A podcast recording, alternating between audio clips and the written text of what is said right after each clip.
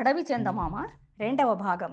చదువుతున్నది రాయప్రోలు సుశీల. మరి పది రోజులకంతా కాలింగ్ బెల్ పదే పదే రోగుతూ ఉంది. పంకజ సందేహిస్తూ తలుపు తీసింది. పంకజ ఎదురుగా ఒక వ్యక్తి పంకజను తోసుకుని లోపలికి ప్రవేశించాడు. ముఖానికి ముసుగు ధరించాడు. గబగబా మెట్లెక్కి గదిలోకి వెళ్ళి తలుపు మూసుకున్నాడు. మెట్లెక్కుతూ మెయిన్ స్విచ్ ఆఫ్ చేశాడు.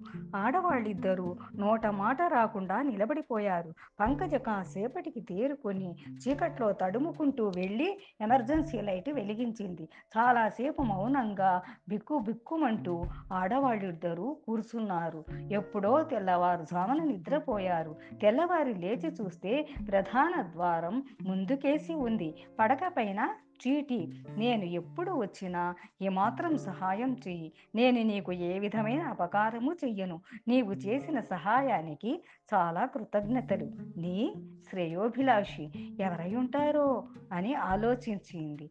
చాలాసేపు మేలుకొనే ఉంది. రాత్రంతా గది తలుపు మూసే ఉంది. ఎప్పుడు వెళ్ళిపోయాడో ఏమో ఎవరై ఉంటారో ఎంత ఆలోచించినా అర్థం కాలేదు. ఎవరైతే ఏమి తనకు ఏ విధమైన అపకారము చేయలేదు కదా.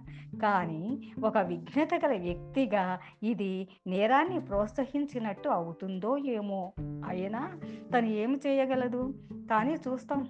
ఏది అయితే అది అవుతుంది అని తన పనులు ముగించుకొని నర్సింగ్ హోమ్కు బయలుదేరింది. మరీ పది రోజులకు అదే పరిస్థితి. అర్ధరాత్రి కాలింగ్ బోల్ మ్రోగుతూ ఉంది. తలుపు తీయాలా వద్దా అనేదే మీమాంస.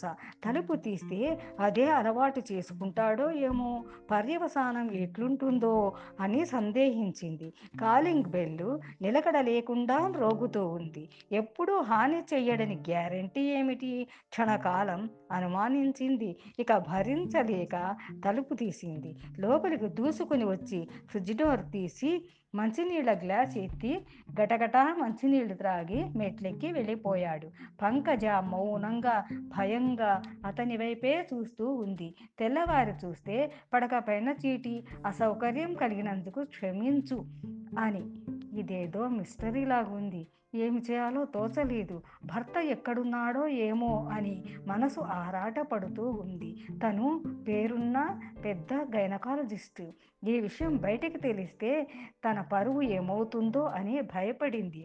అలాగా తరచుగా మూడు నాలుగు సార్లు జరిగింది. పోలీస్ కంప్లైంట్ ఇస్తే ఏది నిర్ధారించుకోలేని పరిస్థితి. ఇంట్లో మగవారు ఎవరు లేరా అని పోలీసు అడిగితే ఏం చెప్పగలదు? ఏది జరిగితే అది జరుగుతుందని నిర్ధారణకు వచ్చింది. కానీ రాత్రి అయితే భయమే. మరుసటి రోజు కార్పెంటర్ను పిలిపించింది. ఒక కార్డు బోర్డు పైన గీతోపదేశం సీనరీ వేయించింది. మెట్లు కనిపించకుండా హాలుకు మెట్లకు మధ్యలో స్క్రీన్ అమర్చమని కార్పెంటర్కు పురమాయించింది. ఇప్పుడు హాలులోకి వచ్చిన వాళ్ళకు మెట్లు కనపడవు. తర్వాత పది రోజులకు రాత్రి పన్నెండు గంటల సమయంలో కాలింగ్ బెల్ రోత వెళ్ళి భయపడుతూ తలుపు తీసింది. అగంతకుడు పంకజను తోసుకొని వచ్చాడు. అతనికి మెట్లు అగుపడలేదు. పంకజ అతని చేయి పట్టుకొని లాక్కొని వచ్చి వంటింటి పక్కన స్టోర్ రూమ్లో నుంచి మెట్లు చూపించింది. అతను మెట్లు ఎక్కుతూనే ప్రక్కనున్న చెక్క బీర్వాను తలుపుకు అడ్డంగా జరిపేసింది. అతని కాలికి గాయం అయినట్టుంది. కుంటుతూ కష్టంగా మెట్లెక్కి వెళ్ళాడు. హాలులో రక్తం మరకలు వరండాలో అక్కడక్కడా కూడా రక్తం మరకలు. సావిత్రిని పంకాజ కలిసి శుభ్రం చేశారు. అయినా రక్తం మరకలు కనిపిస్తూనే ఉన్నాయి. పెద్ద గ్లాస్తో మంచినీళ్ళు తెచ్చి టీపాయ్ పైన పెట్టుకుంది. మ్యూజిక్ సిస్టమ్ ఆన్ చేసింది. సావిత్రిని పండ్లు కోసి పెట్టమంది. సావిత్రి టీపాయ్ పక్కనే కూర్చుని పండ్లు కోస్తూ ఉంది. పంకజ కుర్చీకి జీరగిలబడి కళ్ళు మూసుకొని ఐదు నిమిషాలు కూర్చుంది. అంతలో చేయి చాచి విసురుగా గాజు గ్లాసును తోసేసింది. గ్లా గాజు గ్లాసు తాకిడికి చాకు సావిత్రి చేతికి తగిలి గాయమయ్యింది. గాజు గ్లాసు కింద పడి మృక్కలయ్యింది. చిందర వందరగా గాజు ముక్కలన్నీ పడిపోయాయి. మ్యూజిక్ సిస్టమ్ సౌండ్ పెంచేసింది. సావిత్రి చేతికి గాయం అయ్యి రక్తం చిమ్ముతూ ఉంది. సావిత్రిని అమ్మగారు ఎందుకు ఇలా ప్రవర్తిస్తున్నారో? అని అర్థం కాలేదు. భయం భయంగా చూస్తూ ఉంది. సావిత్రి లేచి వెళ్ళి ఫస్ట్ ఎయిడ్ బాక్స్ తీసుకోరా? నీ చేతికి కట్టు కడతానన్నది. పంకజ హాలులో అటు ఇటు అడుగులేసి తిరిగి వచ్చి సోఫాలో కూర్చుంది. సావిత్రి అమ్మగారు మీ కాలులో గాజు ముక్కలు దిగి రక్తం వస్తుంది అనింది. సావిత్రి చేతికి బ్యాండేజ్ వేసింది. సావిత్రి పంకజ పాదంలో దిగిన గాజు ముక్కలు తీస్తూ ఉంది. బయట బూట్ల చప్పుడు తలుపులు దబదబా బాదుతూ ఉన్నారు. తలుపులు తీయగానే పోలీసులు లోపలికి చేరబడ్డారు. Sorry madam Savitri music system off చెయ్యి.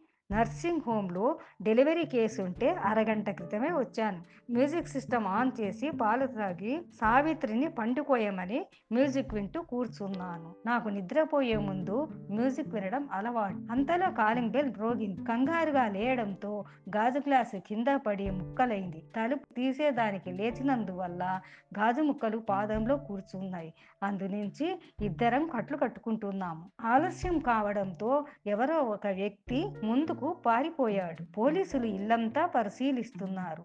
మీరు అతనిని గుర్తు గుర్తుపట్టగలరా మేడం? లేదు కాలికి గాయమైనందువల్ల నేను తలుపు తీయడం ఆలస్యమైనందువల్ల అతను ముందుకు పారిపోయాడు. నాకు ఇంటికి వస్తూనే స్నానం చేసి మ్యూజిక్ వినడం అలవాటు. అందువల్ల బయట శబ్దాలేమీ వినలేకపోయాను. పోలీసులు ఇల్లంతా పరిశీలించి వెళ్ళిపోయారు. పోలీసులు వెళ్ళిన అరగంటకు తలుపు తీర్చి చూసింది. పోలీసులు వెళ్ళిపోయారని నిర్ధారించుకునింది. సావిత్రితో పాటు మేడుమెట్లు ఎక్కింది. గది తలుపులు తట్టింది. అతని మూలుగులు వినపడుతున్నాయి. నిదానంగా లేచి తలుపు తీశాడు. తర్వాత భాగం తర్వాయి తర్వాత భాగం రేపటి రోజు.